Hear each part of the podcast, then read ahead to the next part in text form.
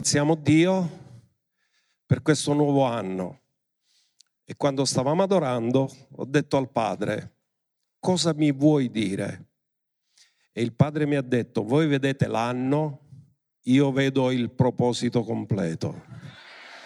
Però mi ha detto, di al mio popolo che è un anno in meno al rapimento. Alleluia. E volevo rilasciare la parola generica che vale per tutti gli anni. Il Salmo 23 cosa dice? Per certo beni e mi accompagneranno tutti i giorni della mia vita. E siccome la nostra vita è fatta di anni, mesi, settimane e giorni, tutti i giorni della vita sono pieni della benignità di Dio, però c'è una condizione, se Lui è il nostro pastore. Se noi lo viviamo arresi a Lui, allora bene e benignità ci accompagneranno tutti i giorni della nostra vita. Questo è generico, vale per tutti gli anni, per tutti i capodanni, per tutti gli anni che ancora Dio ci darà, vale per tutti. Però Dio ha una parola specifica per ogni tempo e per ogni anno. E oggi avremo la gioia di poter condividere questo perché anche stamattina che abbiamo avuto la primizia è scesa una presenza straordinaria e ora non sarà da meno.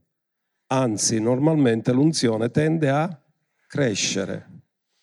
E noi abbiamo iniziato l'anno con un miracolo creativo, soprannaturale, senza intervento di mano d'uomo. Una sorella, la sorella Carmela Cottone, mentre predicavo domenica scorsa, le, lei aveva, non vedeva da un occhio, aveva già fatto l'appuntamento per l'intervento e all'improvviso il suo occhio si è aperto, Dio le ha aperto gli occhi e ci ha visto perfettamente. Venerdì siamo stati a Gallico, vicino Reggio Calabria, con mia moglie, il pastore Naimi con sua moglie. Abbiamo fatto una visita a quella chiesa e ci sono stati un sacco di miracoli. Dio ha operato in maniera meravigliosa ma ce n'è uno che poi forse ve la facciamo vedere, che è una cisti che è scomparsa dal polso di una ragazza. E io appena ho messo le mani è sparita sotto il mio tatto e poi ho detto a lei dov'è la ciste? E lei dice ma non c'è più. Così ci, ci prepariamo un anno di miracoli. Alleluia. Allora alziamo le nostre mani davanti alla sua presenza e dite con me, Padre ti amiamo, Gesù ti amiamo, Spirito Santo, ti amiamo e ti invitiamo a venire su di noi oggi e a rendere vivente ogni parola che tu ispiri e che esce dalla nostra bocca. Ti diamo tutta la gloria, tutto l'onore, tutto il ringraziamento nel nome prezioso di Gesù. Amen e amen. Accomodatevi. Alleluia. Dio è veramente buono e per me quest'anno è un anno speciale. Sapete perché? Perché faccio 70 anni. Fra non molto. Ed è 7 per 10, si compie un ciclo nella vita ne ricomincia un altro. E quindi per me questo non mi sembra vero che sono che ho questa età. Alcuni mi dicono ma non, non sembra che tu hai questa età. Ma penso che mi hanno dichiarato nel modo giusto però Dio è fedele e ci dà sempre nuova forza, nuovo vigore e nuovo entusiasmo. Così vi voglio condividere, il tema già lo conoscete, l'abbiamo detto alla conferenza del Re, ma è provision, l'abbiamo voluto chiamare perché ormai parliamo il linguaggio inglese, ci siamo inglesizzati un po' tutti, ma a me piace dirlo in italiano, provvidenza traboccante. Ognuno dica provvidenza traboccante. Anche se questa parola è formata da due parole, provision, provision, cioè a favore della visione. Chi ha visione, chi ha la giusta visione, trabocca. E Dio ci vuole portare su questo. È il verso che il Signore ci ha ispirato è il Salmo 65, verso 11. Questo è il verso che ci accompagnerà tutto l'anno. Come l'anno scorso abbiamo avuto il release e ci ha accompagnato tutto l'anno, quest'anno questo verso ci accompagnerà tutto l'anno. Ed è un verso molto bello, ci sono varie traduzioni su questo, però ha un significato molto forte. Quindi voglio che Proiettiamo questo verso che dice così, tu coroni l'annata, non un giorno, ma questa volta corona con la tua munificenza, che significa generosità, che questa sarà un'altra parola importante per quest'anno, e le tue orme traboccano di abbondanza di beni. Quindi notate generosità, abbondanza, sono due parole molto forti che poi parlano di quello per cui Gesù è venuto, io sono venuto perché abbiano vita e l'abbiano in... Dio non fa mai le cose precise precise, fa sempre le cose con abbondanza. Vi ricordate la moltiplicazione dei pani e dei pesci? Gesù poteva sapere esattamente quanto mangia ognuno e lo sa di ognuno di noi quanto mangi e per alcuni dice mangia troppo. Lui poteva fare la moltiplicazione dei pani e dei pesci esattamente per quello che serviva e che le persone potevano mangiare. Invece no, ha fatto rimanere 12 ceste perché quelli che hanno distribuito hanno ricevuto la ricompensa. Quindi Dio è Dio di abbondanza. E questa scrittura è molto importante per noi, ma vi voglio dare anche altre traduzioni come ad esempio la nuova riveduta che dice tu coroni l'annata con i tuoi benefici e dove passa il tuo carro stilla grasso, che per gli ebrei il grasso rappresenta l'abbondanza, il benessere, la prosperità. Poi un'altra traduzione, l'Amplified, dice coroni l'anno con la tua generosità e i tuoi sentieri straripano e ci dà l'idea di un fiume in piena che sta straripando, quindi c'è così tanta abbondanza che il letto del fiume non riesce a contenerla e quindi c'è uno straripamento delle benedizioni di Dio. Poi sono, c'è un'altra versione in inglese, ma io non ve la leggo in inglese perché non sono molto bravo, vi leggo la traduzione e dice che ricco raccolto offre la tua bontà chiunque, ovunque tu vada, ce n'è in abbondanza. Ognuno dica quest'anno ci sarà abbondanza di raccolto naturale e soprannaturale. Così questo verso ci accompagnerà perché ha ispirato quest'annata che Dio ci ha voluto dare. Ora, voi sapete che noi usiamo il calendario gregoriano, ma il calendario che Dio ha rivelato al suo popolo non è il nostro. Il primo mese dell'anno, secondo quello che Dio ha detto del calendario sacro, è il mese di Nisan, quando si celebra la Pasqua. Quindi in realtà quest'anno è già entrato il 25 settembre del 2022. Quindi il 25 settembre del 2022 siamo entrati nell'anno ebraico 5783.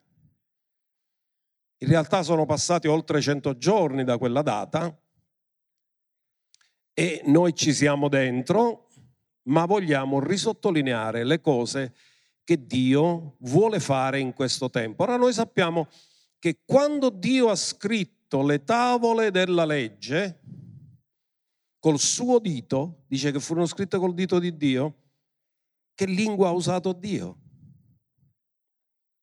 Ha usato l'ebraico. Quindi l'ebraico è la lingua delle intenzioni originali di Dio mentre il greco è più la lingua della Chiesa, l'ebraico è la lingua delle intenzioni originali. E quindi Dio ha usato tutto questo e sapete, le lettere ebraiche, oltre ad avere il loro significato, il loro suono, hanno il valore numerico. Tutte le lettere, le 22 lettere dell'alfabeto ebraico hanno un valore numerico.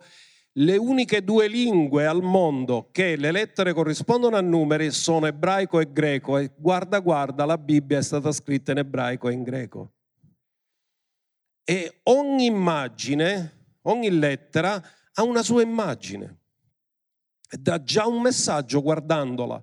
Questo si chiama pittogramma, è come quando voi vedete il triangolo con scritto pericolo, una fiamma infiammabile, quelli si chiamano pittogrammi, ti danno un messaggio senza parole. Così anche le lettere dell'alfabeto ebraico richiamano delle cose. Perché ne vogliamo parlare? Ne vogliamo parlare perché intorno a tutto questo, visto che hanno sempre un valore numerico, c'è uno studio che è stato fatto, che continua a essere fatto, che si chiama gematria. E ci sarebbe da studiare tutta la vita. Io vi do solo una chicca. Nel greco il nome Gesù,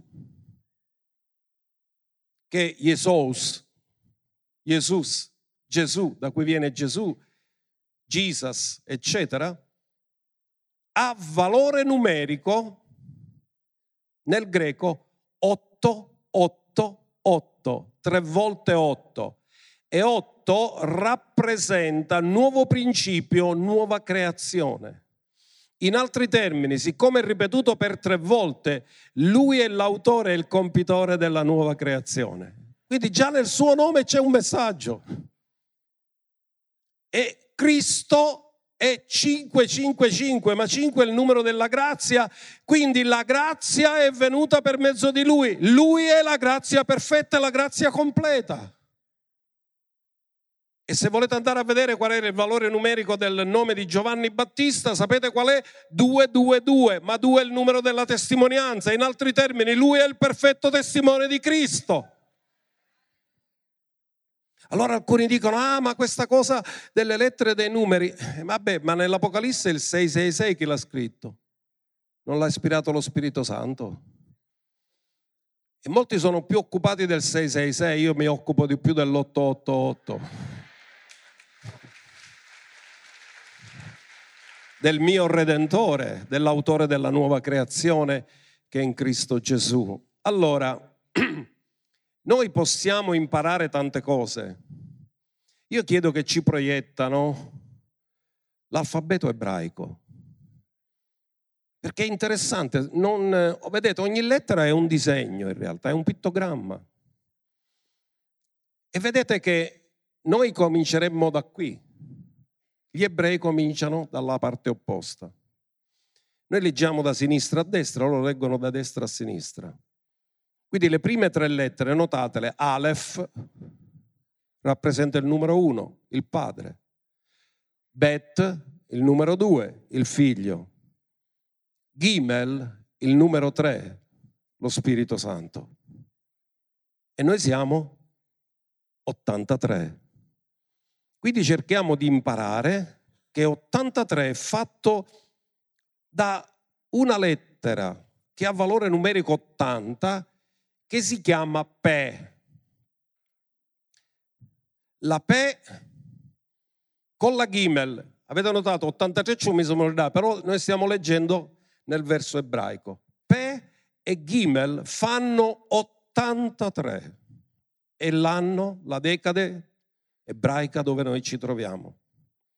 Ora guardate, io ho fatto tutta la ricerca della scrittura il numero 83 in tutta la Bibbia è riportato solo una volta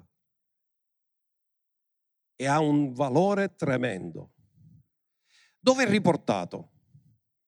È riportato nel verso di Esodo 7:7.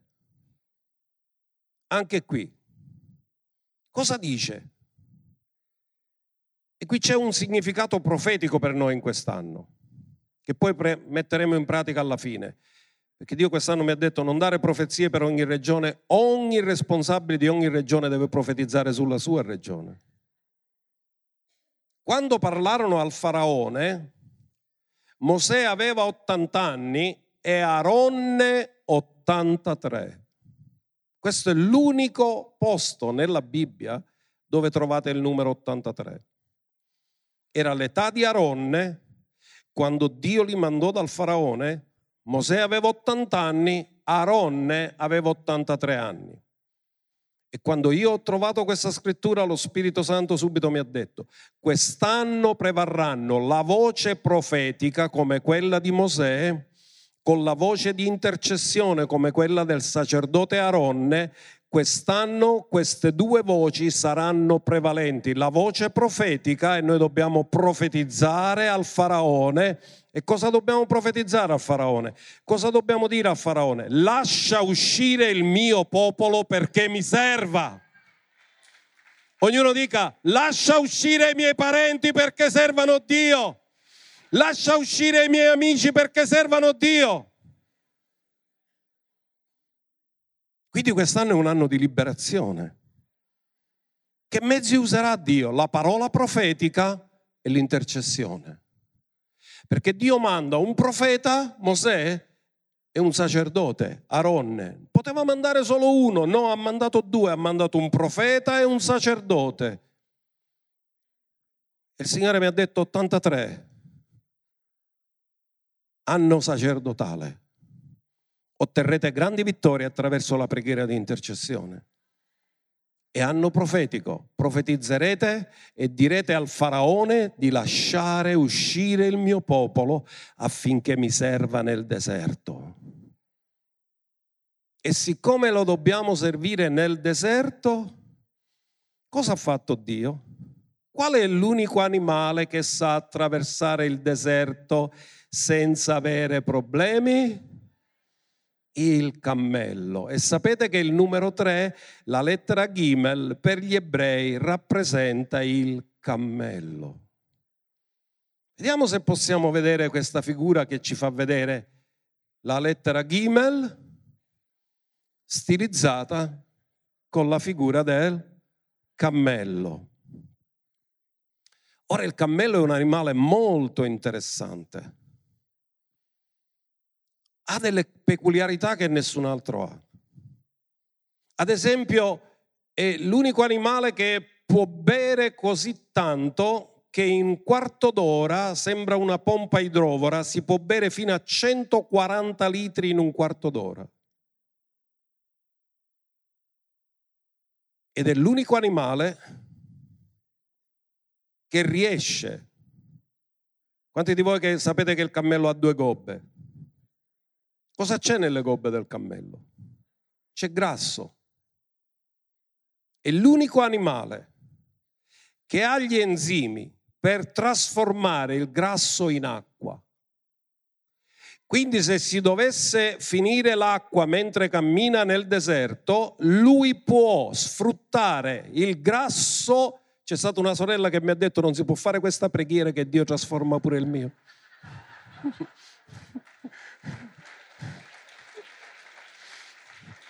Il grasso diventa acqua e quindi oltre alla riserva di quello che hanno bevuto, c'ha questa capacità unica di poter prendere il dromedario e il cammello, hanno questa capacità unica di trasformare il grasso in acqua.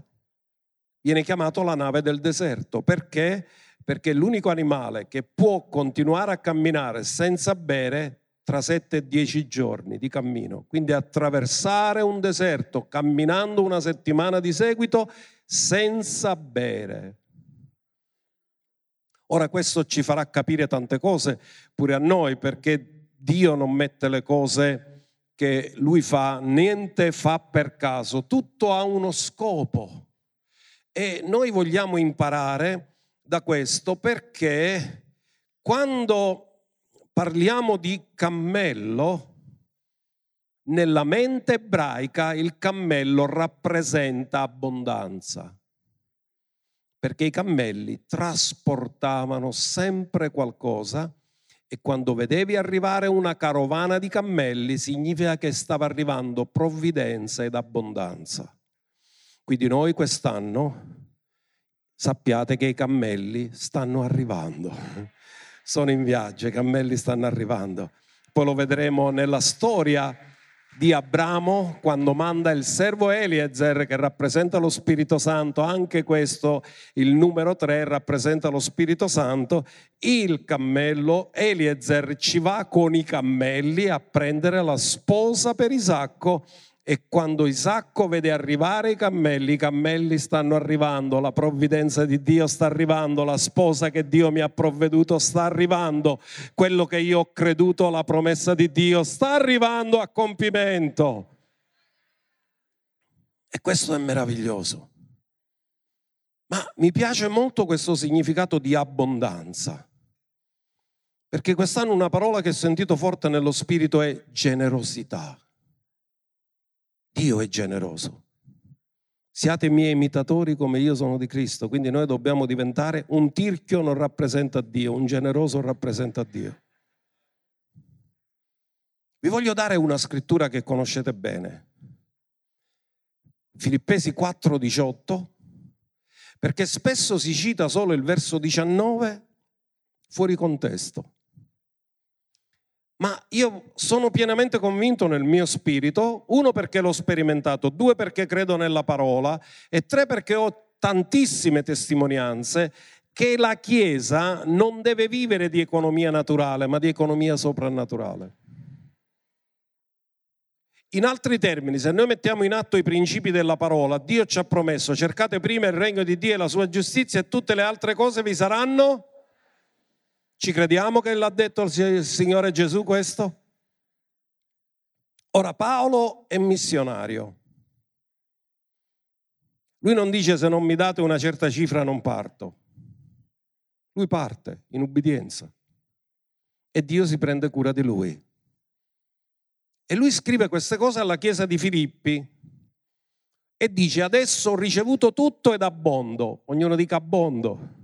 È un anno di sono ricolmo,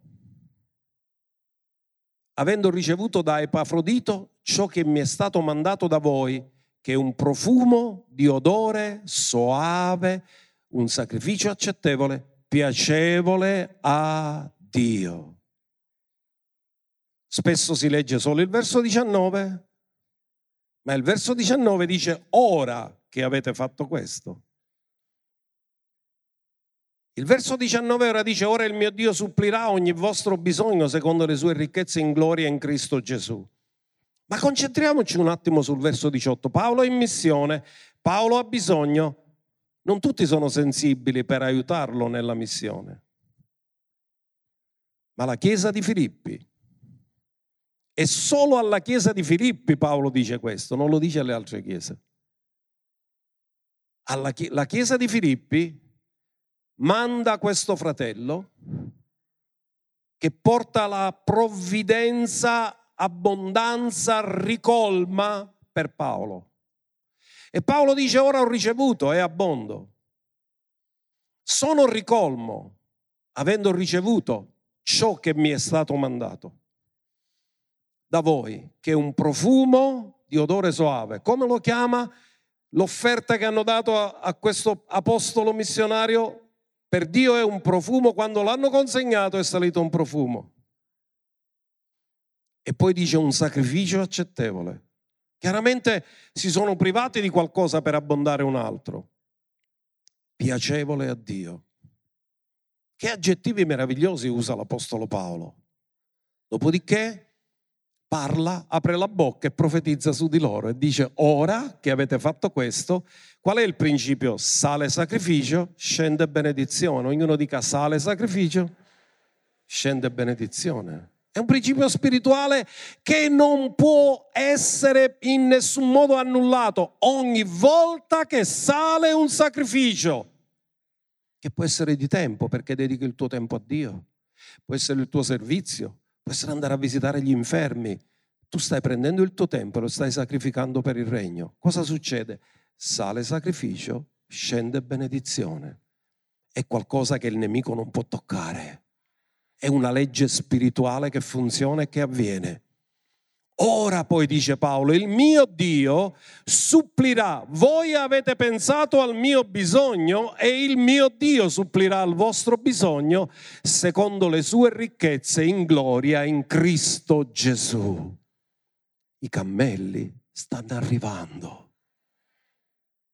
In altri termini lui sta dicendo vi sta arrivando abbondanza, vi sta arrivando ricchezza, vi sta arrivando la provvidenza di tutti i vostri bisogni. E poi Gesù che parla di questo termine traboccare, l'abbiamo chiamato provvidenza traboccante. In Luca 6:38 cosa ha detto Gesù? Date, molti avrebbero preferito vi sarà dato, ma non comincia così, comincia con date. Perché tutti noi possiamo accendere e fare partire un processo. Date e vi sarà dato e vi sarà versato in seno buona misura, pigiata, scossa e traboccante, perché con la misura con cui misurate sarà altresì misurato a voi. Questa è una grande sapienza, fratelli. La benedizione che arriva a noi non dipende da Dio, dipende da noi. Perché con la misura con cui misuriamo, Dio misura a noi. Ora questo è molto interessante. Date e vi sarà dato. Dobbiamo comprendere i principi spirituali. Vi ricordate quando Elia va a trovare la vedova a Sarepta dei Sidoni? Come fa a partire il processo di provvidenza? Non è che gli porta qualcosa alla vedova, è la vedova che deve offrire qualcosa a lui. E quando la vedova ubbidisce, perché la vedova all'inizio dice, c'ho solo un po' di farina e solo un po' di olio la cucineremo, la mangeremo e poi moriremo. Questa è l'economia naturale che si esaurisce. Ma Dio ti vuole portare nell'economia soprannaturale che si moltiplica. E allora cosa fa Elia per innescare questo nuovo processo? Dice fai prima una focaccia per me, fammi un'offerta tuo, la tua ultima cena offrila a me. Sì, la mangerai pure tu e tuo figlio, ma la prima la devi dare a me. La prima si chiama primizia. Lei ha offerto la primizia dell'ultima cosa che aveva e in quel momento la bocca del profeta si apre e comincia a parlare parole di provvidenza e durante tutto il tempo che loro sono là non manca loro nulla perché l'olio non scende di livello né la farina scende di livello e così vivono nella provvidenza soprannaturale di Dio e io credo che quella donna rappresenta la Chiesa che vive della parola di Dio e che si nutre della provvidenza soprannaturale del Signore. Date e vi sarà dato e vi sarà versata in seno buona misura, pigiata, scossa e traboccante, perché con la misura con cui voi misurate sarà misurato anche a voi. Ora eh, c'è anche un'altra scrittura molto interessante che Dio dà a Mosè in Levitico 23, verso 10, che io ho fatto mia già da un po' di anni, e dice così, parla ai figli di Israele e di loro erano nel deserto quando Dio glielo dice. Ancora erano in transito. Però Dio dice, quando entrerete nella terra, seminerete, mieterete, cambia la vostra economia. Loro nel deserto vivono di un'economia esclusivamente soprannaturale perché nel deserto non si può né seminare né raccogliere. Ma quando entrano lì e dice, nel paese che io vi do, ne mieterete la messe, porterete al sacerdote un covone come primizia del vostro raccolto. Cosa insegna Dio? Onorare la sorgente, perché il sacerdote rappresentava quel popolo messo a parte da Dio per servire loro, loro non avevano terra. Erano una tribù, ma non avevano territorio. Loro vivevano delle primizie, delle decime e delle offerte. E Dio insegna loro, onorate quelli che mi rappresentano, portategli la primizia.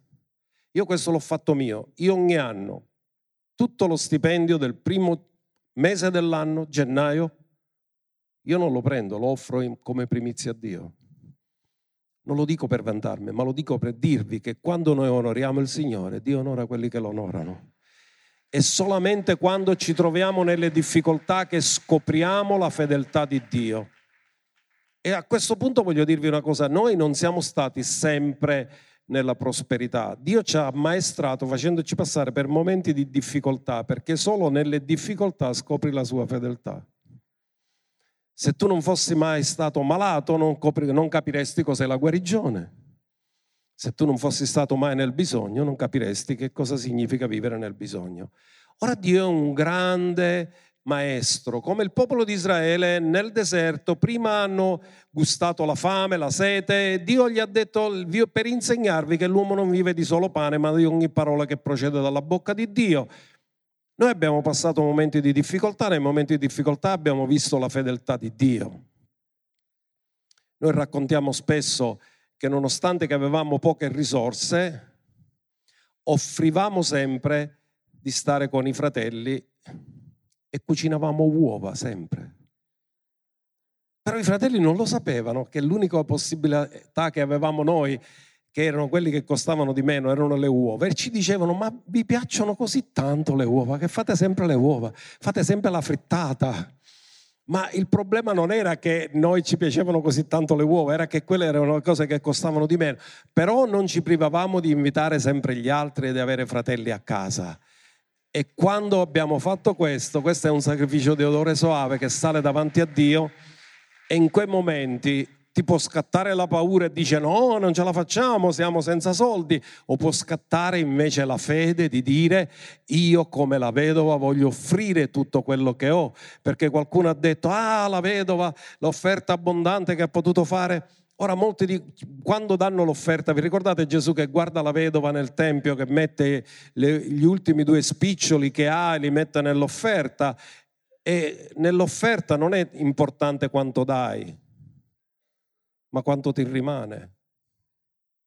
Perché per una persona ricca, anche se dà una grossa cifra, non gli cambia niente, ma per quella donna è cambiato tutto.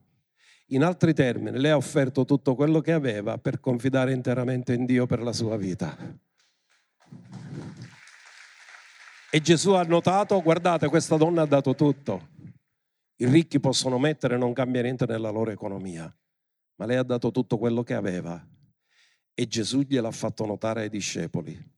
Questo perché vi voglio incoraggiare quest'anno a vivere nella generosità, perché Dio ha riempito l'annata con la sua munificenza o generosità. Quindi impariamo ad essere generosi su questo.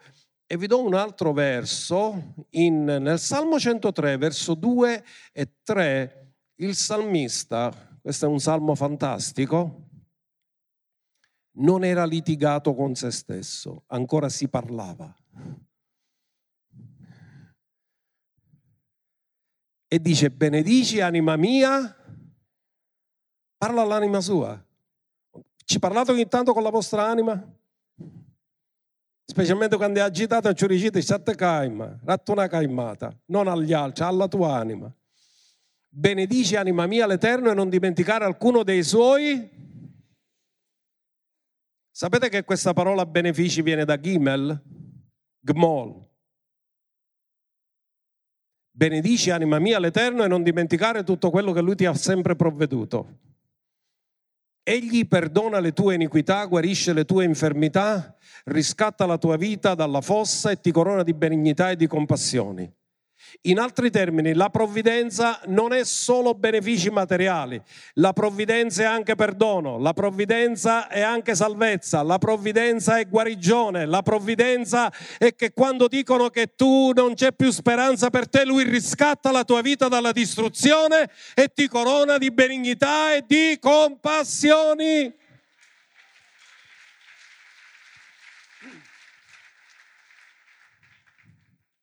Benedici anima mia l'Eterno. E non dimenticare alcuno dei suoi gmol, benefici, che hanno la radice di questa stessa parola, gimel, cammello, provvidenza, abbondanza, traboccante nella nostra vita. Quindi impariamo ad essere generosi. Dio si sente rappresentato. Io spesso faccio questa preghiera, Padre, ti senti rappresentato da me? Come posso rappresentarti meglio? E una delle cose che il Padre mi dice, mi vuoi rappresentare? Sii generoso. Io sono generoso con te. Sappimi rappresentare con la tua generosità. E io ho scoperto una cosa, che la generosità ti libera dall'amore per le cose che hai e ti lega alla sorgente di tutte le benedizioni, perché ti porta a confidare interamente in Lui. Ora, è molto interessante quello che succede nella vita di Abramo. Dio in Genesi 12.2 lo benedice, ma non rimane una benedizione che deve essere solo per lui. Dio gli dice tu sarai una benedizione. Io farò di te una grande nazione e ti benedirò. Ma non si ferma qui. E renderò grande il tuo nome e tu sarai una benedizione. Io voglio profetizzare su di voi questa mattina che tu non solo sarai benedetto, ma sarai una benedizione che Dio ti abbonderà così tanto che le persone attorno a te si gireranno verso di te e ti diranno quello che ora tu dirai alla persona accanto a te. Tu sei una grande benedizione per me. Dillo alla persona accanto a te, tu sei una grande benedizione per me e io voglio essere una grande benedizione per te. Amen.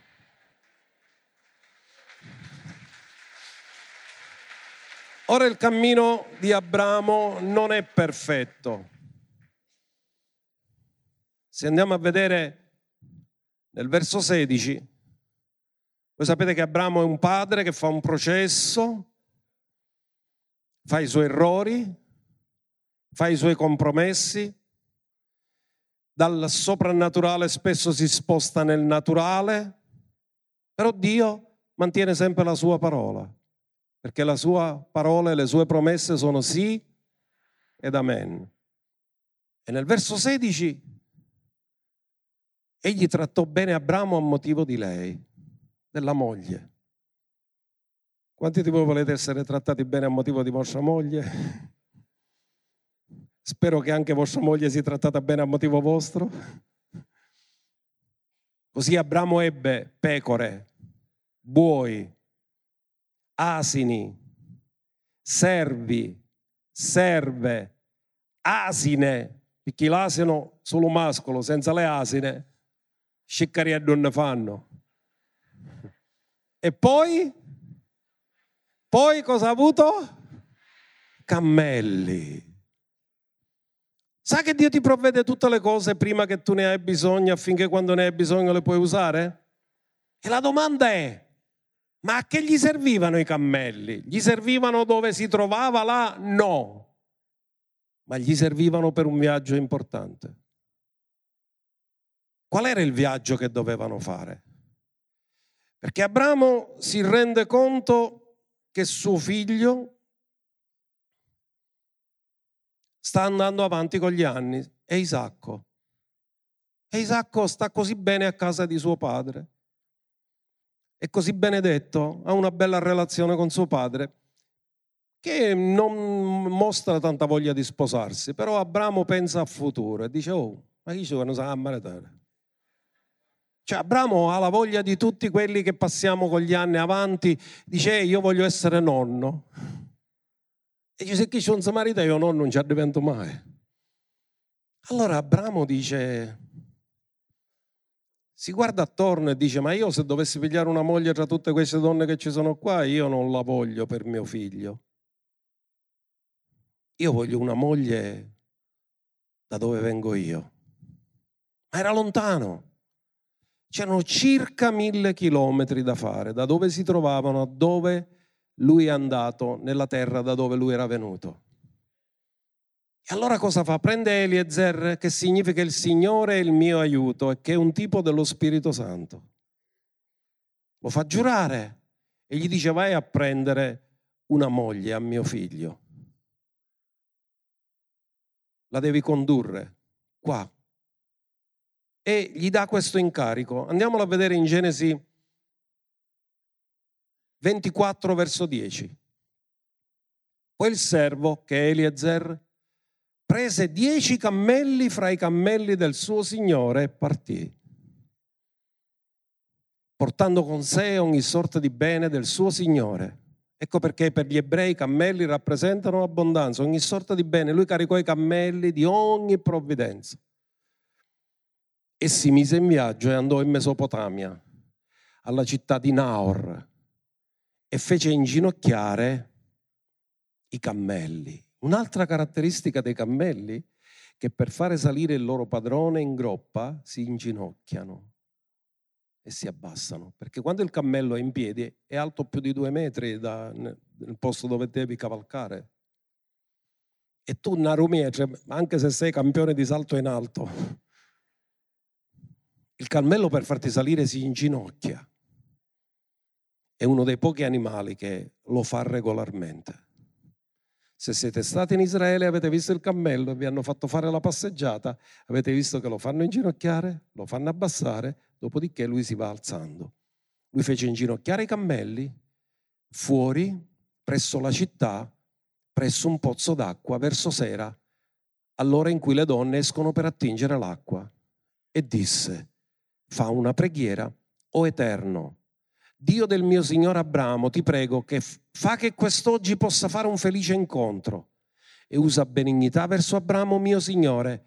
Ecco, io sto presso questa fonte d'acqua, mentre le figlie degli abitanti della città escono per attingere l'acqua. E lui fa una richiesta precisa e dice fa che la fanciulla alla quale dirò De abbassa la tua brocca perché io beva e che mi risponderà bevi e darò da bere anche ai tuoi cammelli, sia quella che tu hai destinata al tuo servo Isacco. Da questo comprenderò che tu hai usato benignità verso il mio Signore. Lui va a incontrare Rebecca, la futura moglie di Isacco, e secondo la preghiera che lui fa, Dio la esaudisce perfettamente, perché quando Rebecca arriva, lui gli dice quello che ha pregato e Rebecca gli risponde esattamente come, come lui aveva pregato e dice darò da bere ai tuoi cammelli. Ora ascoltate, lei è una ragazza. Quanti erano i cammelli che aveva? Dieci. Quanto beve un cammello?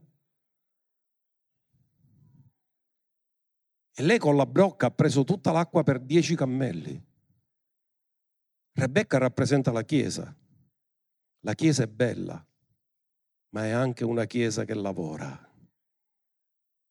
Dio per Isacco ha provveduto una sposa, non che non voleva fare niente, ma una sposa che era pronta al sacrificio e al lavoro. E le ha dato da bere, una ragazza ha dato da bere a dieci cammelli, oltre che dare da bere ad Eliezer. Ma ora andiamo a vedere cosa fa Isacco nel frattempo. Nel frattempo Isacco fa pure lui qualcosa e lui riceve tutti i favori divini, la fanno partire con lui. In realtà lei va a incontrare uno sposo che non ha mai visto fisicamente. Non è una figura della Chiesa che andiamo a incontrare una sposa che non l'abbiamo mai visto fisicamente, ma Elezer gliene ha parlato così bene di Isacco perché gli ha detto descrivimi com'è Isacco e lui gliel'ha descritto e lei si è innamorata della descrizione che gli ha fatto Eliezer, ma Eliezer è lo Spirito Santo che ci ha fatto la descrizione di Gesù e ci ha fatto innamorare di lui anche se ancora non l'abbiamo visto, ma stiamo andando a incontrarlo.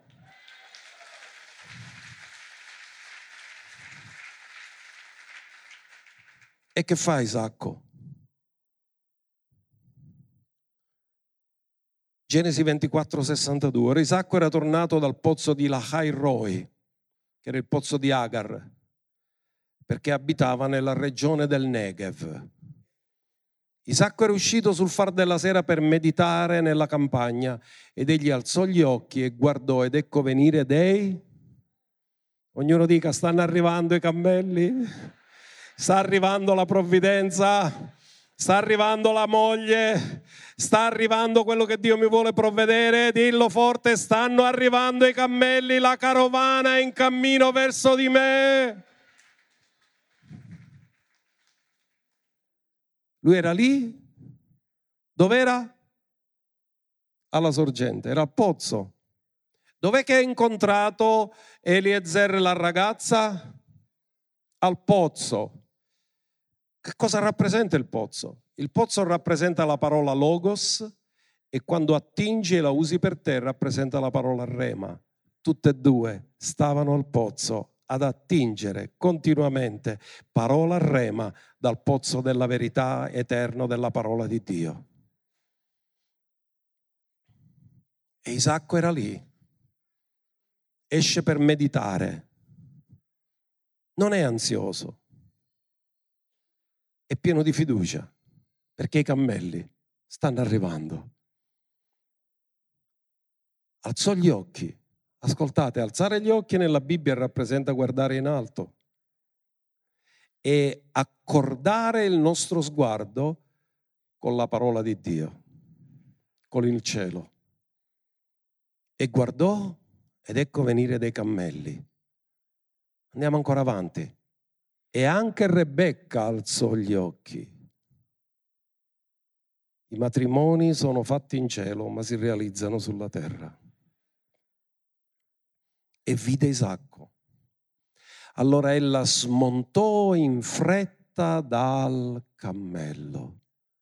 E quando lei andò a incontrare Isacco, non stava cavalcando il cammello, ma stava andando a incontrare a piedi il suo futuro sposo. In altri termini, Durante il viaggio nel deserto noi cavalchiamo l'abbondanza di Dio nella nostra vita, ma quando ci avviciniamo a Lui scendiamo dall'abbondanza perché abbiamo l'autore dell'abbondanza.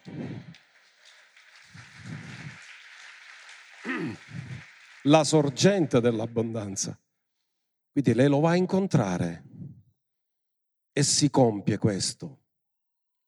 Ora, perché Dio ci sta parlando del cammello? Perché Rebecca ha detto io farò, darò da bere ai tuoi cammelli. In quest'anno Dio vuole che noi beviamo abbondantemente dello Spirito perché Lui non ci ha garantito che non passeremo momenti difficili o momenti di deserto.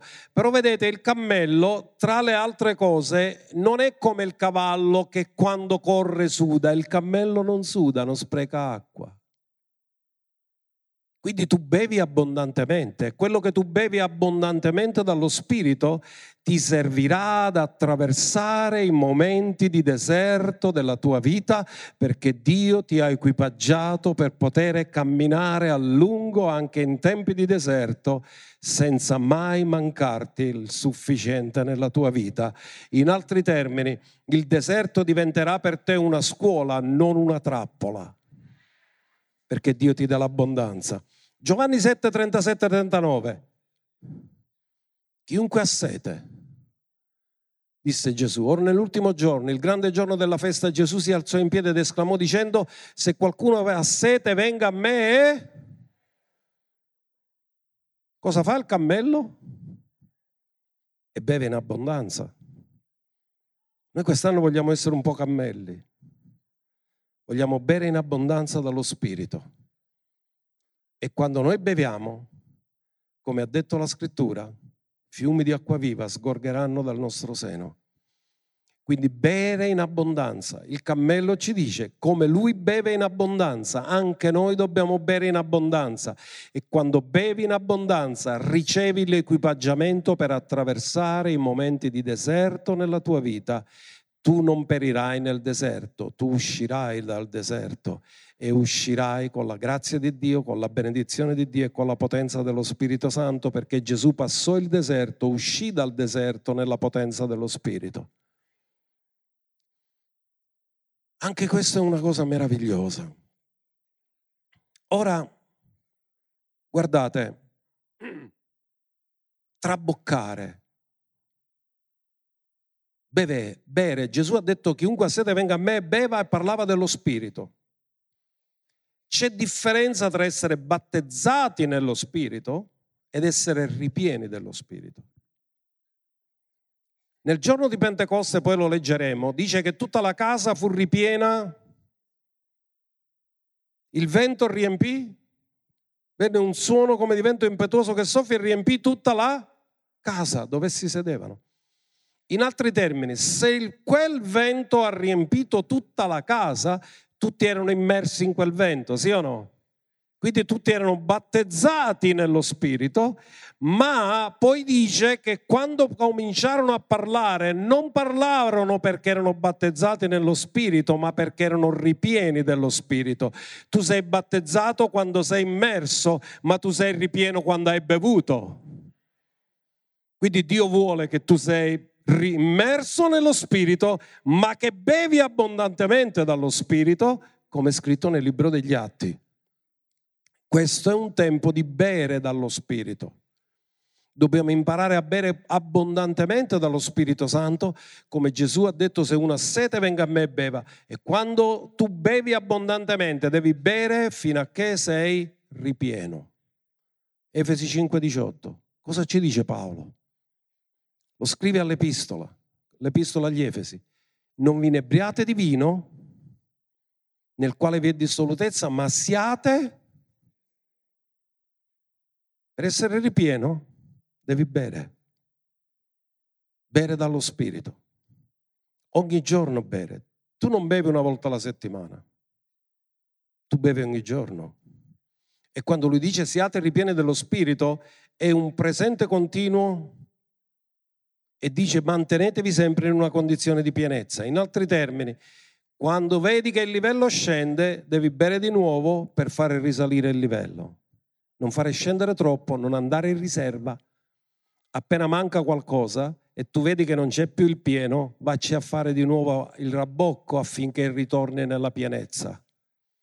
Perché il viaggio può essere lungo e probabilmente forse non troverai un distributore ed è buono che parti con la tanga piena sempre, così che puoi andare molto lontano. Ora vi voglio dare un'altra scrittura molto interessante che viene da Gimel, ed è gamol, che significa svezzare. Una delle cose che lo Spirito Santo farà in quest'anno ti porterà verso la maturità. Vi ricordate quel verso che dice come un bambino svezzato nel seno di sua madre, l'anima mia si riposa come un bambino svezzato? Perché il bambino non svezzato cerca la madre per nutrimento, ma il bambino svezzato cerca la madre per affetto. Quando siamo neonati in Cristo, cerchiamo solo come un bambino nutrimento, cerchiamo il latte. Siamo dipendenti da, e siamo centrati sui nostri bisogni. Il bambino che ha fame piange come se sta per morire e il suo pianto il suo grido è per poter nutrirsi ma il bambino svezzato non sta con la madre perché cerca cibo, sta con la madre perché cerca una relazione di amore e di affetto. Quindi la maturità perché la parola gamol significa nutrire fino al punto di portare alla maturità. Paolo disse, eravate bambini, vi ho dato latte, non vi ho potuto dare cibo solido, ma Dio ci vuole dare cibo solido affinché cresciamo e ci nutriamo di un cibo che finora non ci ha potuto dare perché non eravamo capaci di digerirlo. Dillo, Dio mi sta preparando una dieta adatta alla mia crescita. Per farci andare avanti e per farci crescere. Quindi Dio ci vuole svezzare, perché la maggior parte delle persone quando vengono in chiesa vengono perché hanno un bisogno, ma continuano a venire in chiesa se cercano intimità con Dio. Perché dopo che hanno ricevuto il bisogno alcuni non vengono più, mentre chi invece si innamora di colui che ha risposto al loro bisogno continua a venire non per il bisogno ma per l'intimità, perché vogliono conoscere colui che ha risposto al loro bisogno. Ora, riguardo alla maturità, io ho sentito attraverso questa scrittura che ho ricevuto ispirata che ci sarà una maturità accelerata, soprattutto negli adolescenti, che in breve tempo riusciranno a realizzare cose che altri hanno realizzato in tanti anni e che loro predicheranno con una franchezza straordinaria. Dio ci sorprenderà perché prenderà giovani vasi e li riempirà così tanto che saranno scioccanti le cose che faranno.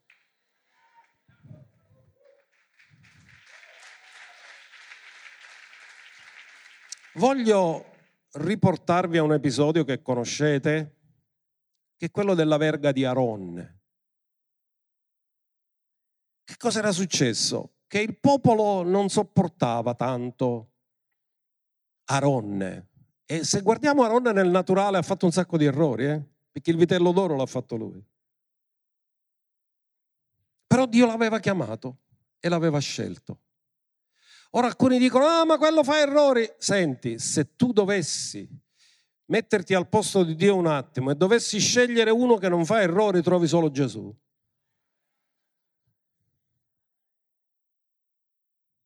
Tutti gli altri facciamo errori. Però rispetta le scelte di Dio. Dio aveva scelto Aronne.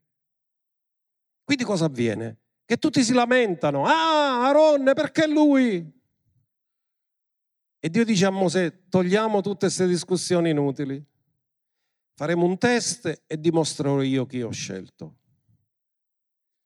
Andiamo a vedere questo nel libro dei numeri, perché il Signore dà istruzione a Mosè nel libro dei numeri, capitolo 17, verso 6, e viene qualcosa di straordinario, di meraviglioso. Così Mosè parlò ai figli di Israele e tutti i loro principi diedero una verga ciascuno. Ora ascoltate, tutte le verghe sono bastoni, bastoni che sono secchi, morti. E parlano dell'essere umano, perché Gesù ci ha definito legno secco e lui è legno verde, perché lui c'è la vita e noi non c'era. Secondo le case dei padri, cioè 12 verghe, quindi ogni tribù ha portato lì una verga. E la verga di Aronne era in mezzo alle loro verghe gli ha fatto scrivere il nome, ogni verga per evitare che non si confondessero di chi era la verga di ognuno, ognuno ci ha messo il suo nome.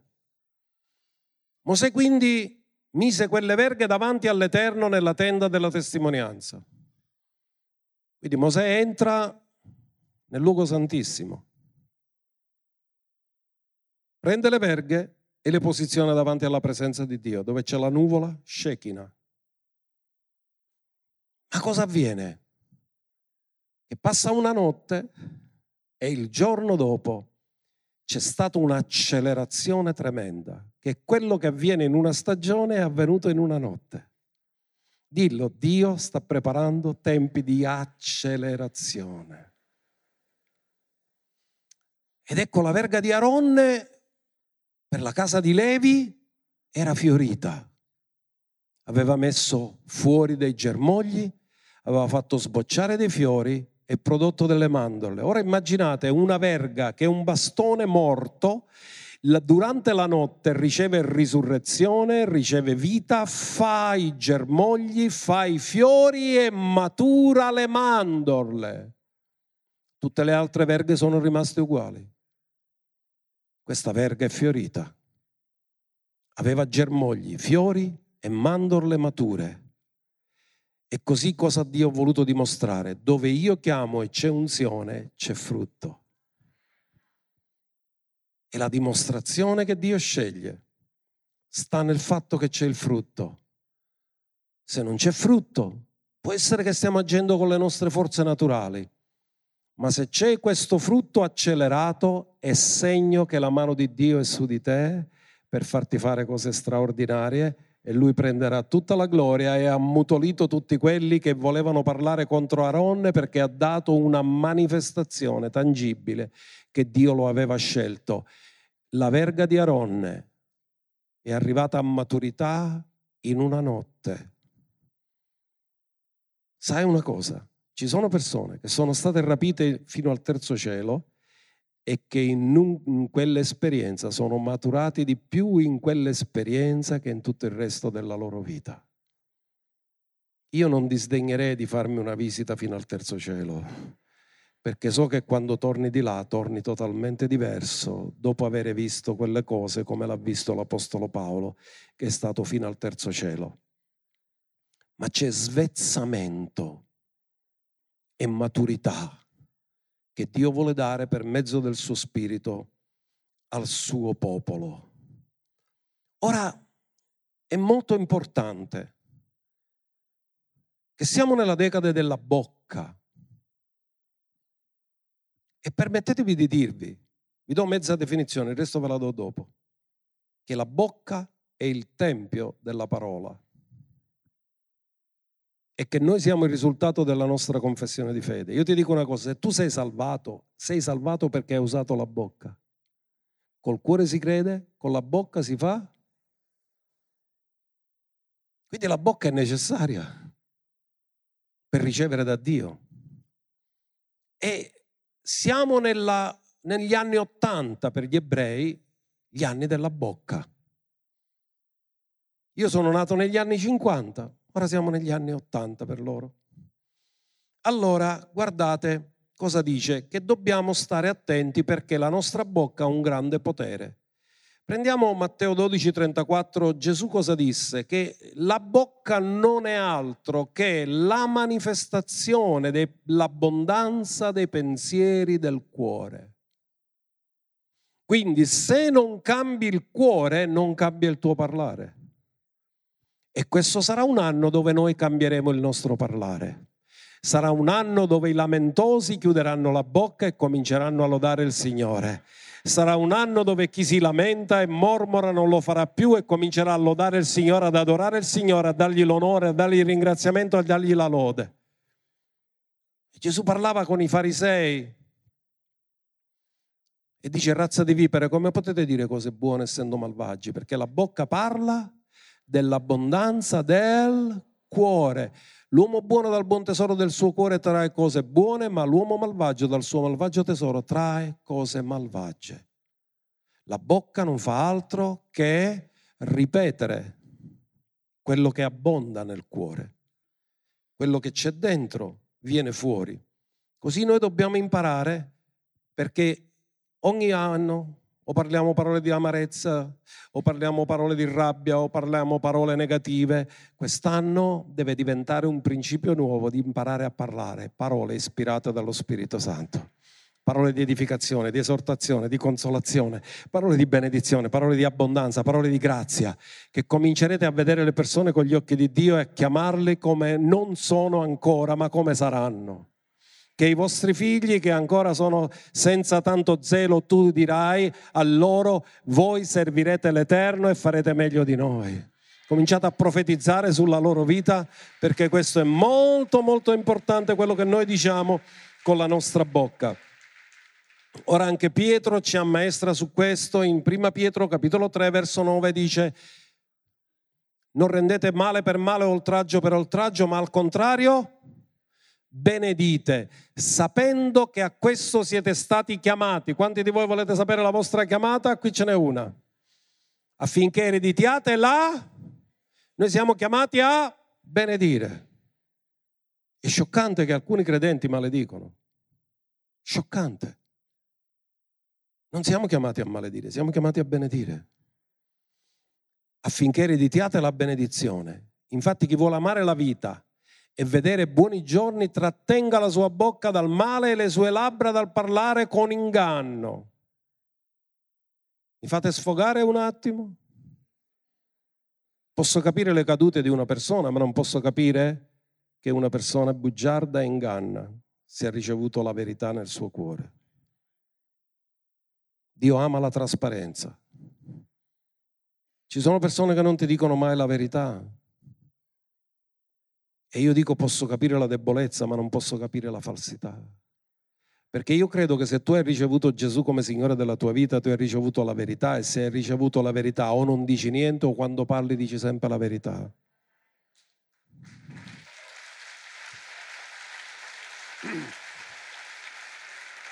Mai inganno nella nostra bocca. La Bibbia cosa dice? Nella sua bocca non fu trovata frode alcuna. Hanno esaminato tutto quello che Gesù ha fatto e ha detto e non c'era niente che potesse essere ingannevole o portare frode. Questo sarà un, un, segno molto importante in cui Dio, quando diciamo la verità, si sente rappresentato. Quando diciamo menzogne non rappresentiamo Dio. Sapete chi è il padre della menzogna? Quindi ci sarà purificazione quest'anno nella nostra bocca e Dio farà queste cose meravigliose nella nostra vita. Quindi parliamo ancora dei benefici che Dio ci ha dato. Il più grande beneficio non è qualcosa, è qualcuno, è lo Spirito Santo. E noi dovremmo essere molto, molto, molto grati che Dio ci ha donato il suo Spirito che è lo spirito della verità. Ora la Bibbia parla eh, che il numero uno, Aleph, il Padre, numero due, Bet, numero tre, Gimel, lo Spirito Santo. Il Padre, il Figlio e lo Spirito Santo. Ora il Padre manda lo Spirito, ma c'è scritto anche che manda anche Gesù, dice io ve lo manderò. Quindi il Padre e il Figlio mandano lo Spirito. E noi dobbiamo onorare lo Spirito, rispettare lo Spirito, farci guidare dallo Spirito, perché sono stati inviati dal Padre e dal Figlio. Ora ci sono delle cose molto interessanti se studiamo la gematria. Perché ad esempio la parola Aleph quando loro dicono la parola Adonai, partiva sempre con questa lettera. E tanti nomi di Dio Padre partono così. Ma se voi volete andare a studiare nel libro della Genesi, il primo verso del libro della Genesi comincia così, Bereshit bara Elohim. Se comincia con Bereshit, la prima lettera scritta nel libro della Genesi, nel primo verso, è la Bet che rappresenta il figlio, perché nessuna delle cose fatte è stata fatta senza di lui. Tutto è perfetto. La scrittura è divinamente ispirata. Quindi ha una perfezione straordinaria. Quindi Aleph e Bet mandano Gimel, il padre e il figlio mandano lo Spirito Santo. Giovanni 14, 26, Gesù parla prima di tutto che è il Padre che invierà lo Spirito, ma il Consolatore, lo Spirito Santo, che il Padre manderà nel mio nome, egli vi insegnerà ogni cosa e vi ricorderà tutto ciò che vi ho detto. E poi però se andiamo a vedere Giovanni 16, 7, Gesù dice io ve lo manderò, quindi sappiamo che il Padre lo manda, ma anche il Figlio lo manda. Tuttavia vi dico la verità, è bene per voi che io me ne vada, perché se non me ne vado non verrà a voi il consolatore, ma se me ne vado io ve lo manderò. Quindi Aleph e Bet mandano Gimel, ma Gimel rappresenta provvidenza, traboccante. Perché siamo esortati a essere ripieni di spirito? Perché se sei ripieno di spirito, sei ripieno di tutta la grazia e di tutta la provvidenza traboccante per vivere nella vittoria. Dillo, Dio vuole che io vivo nella vittoria. Ora è meraviglioso il dono dello Spirito Santo e come vi avevo promesso, Atti 2.4 ve lo voglio riproporre perché per la prima volta dopo la caduta. Il linguaggio del cielo viene parlato sulla terra, dalla bocca di persone che sono nate in Adamo, ma ora sono rinate in Cristo.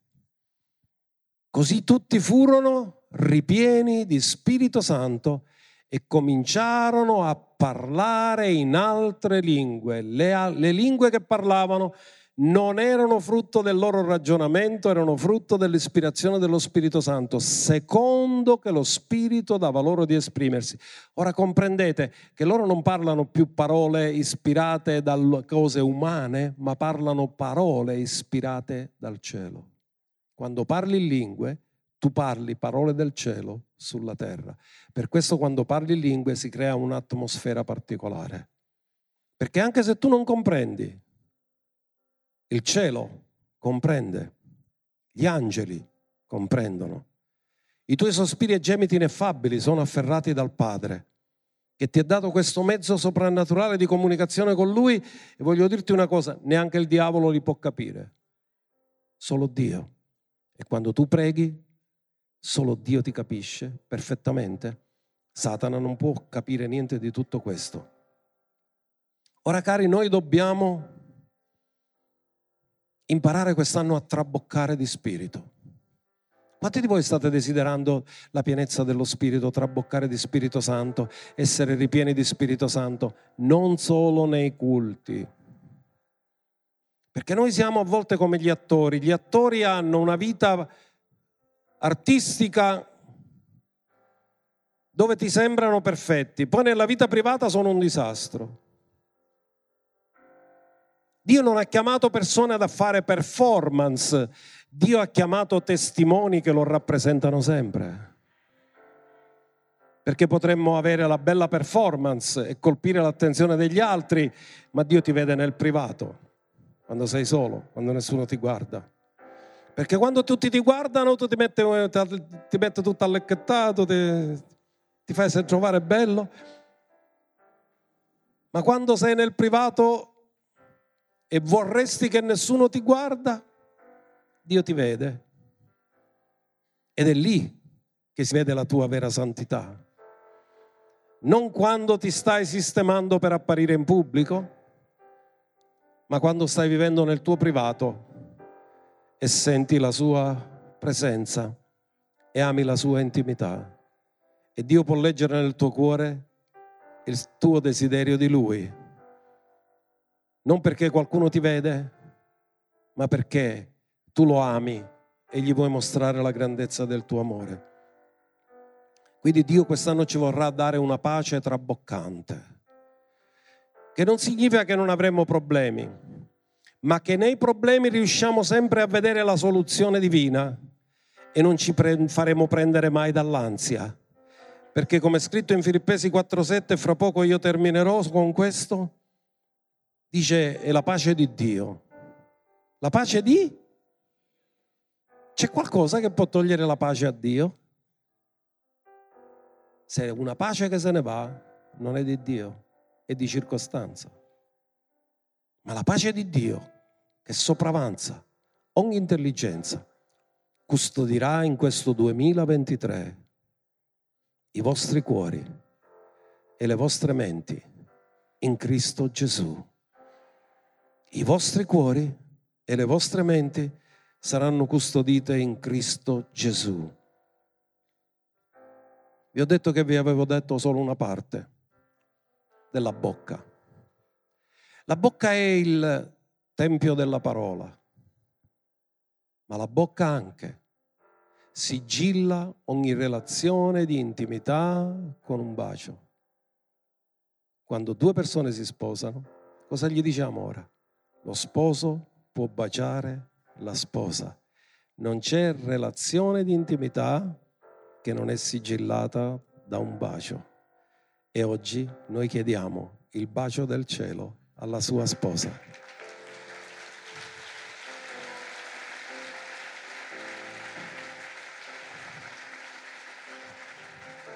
L'ultimo verso parla di Isacco, l'uomo che vide che i cammelli stavano arrivando. Quanti di voi volete vedere i cammelli che stanno arrivando? Genesi 26, 12. Dio non ti promette che tu vivrai in un'abbondanza naturale. Perché quando Isacco ha seminato c'era carestia nel paese. Ora alcuni possono dire ma la mia economia con questa storia del Covid è peggiorata enormemente, per questo Dio ti sta parlando di quella soprannaturale, perché quella non fallisce mai. Isacco seminò in quel paese e in quell'anno raccoglieva.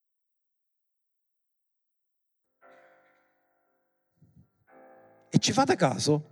Noi l'avremmo scritto in questo modo. Isacco seminò, l'Eterno lo benedisse e in quell'anno raccolse il centuplo. No, dice che lui raccolse il centuplo, perché in tempi di carestia non ha guardato la carestia, ma ha applicato una legge soprannaturale di semina e di raccolta. E poiché lui ha applicato le leggi di Dio, Dio lo benedisse. Generosità è l'anticamera della provvidenza.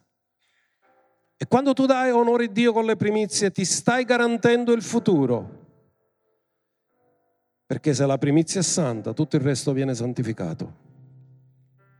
Quindi noi vogliamo essere generosi in quest'anno, essere persone di fede, essere persone che non guardano solamente le cose all'apparenza nelle circostanze, ma vogliamo essere guidate dallo Spirito, parlare per lo Spirito e crescere nell'intimità. Perché nel libro del Cantico dei Cantici, che rappresenta la sposa, sapete cosa ha detto la sposa? Mi baci egli dei baci della sua bocca. La bocca non è solo per parlare, ma anche per baciare. E baciare significa intimità, tu non baci chiunque. Noi vogliamo il bacio di Dio, lo sposo bacia la sposa e la sposa bacia lo sposo, in una intimità che sta presupponendo che il matrimonio sta per compiersi perché la fidanzata verrà rapita e portata per essere la sposa di Cristo.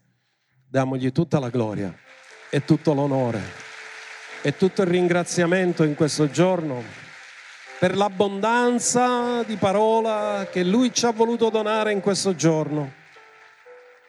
E ora spenderemo un po' di tempo per pregare per l'Italia, anche per l'estero.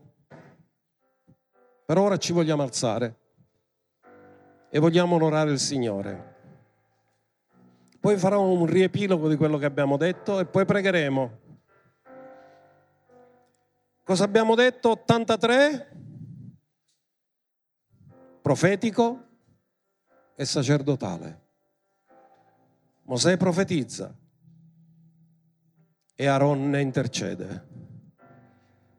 Tu dichiari la parola e qualcuno veglia fino a che non si realizza. Perché Dio è fedele. Fedele è colui che ha fatto le promesse e lui farà anche questo. Amen. Alza le tue mani, parla in altre lingue, lascia la tua bocca allo Spirito Santo. Loda, canta, esalta, benedici perché ti posso dire una cosa, l'anno che stiamo vivendo non sarà determinato dalle circostanze, ma sarà determinato dalla tua fede, dalla parola, dalla lode, dal ringraziamento. Perché Dio ti darà un'abbondanza al di là di quello che tu immagini o pensi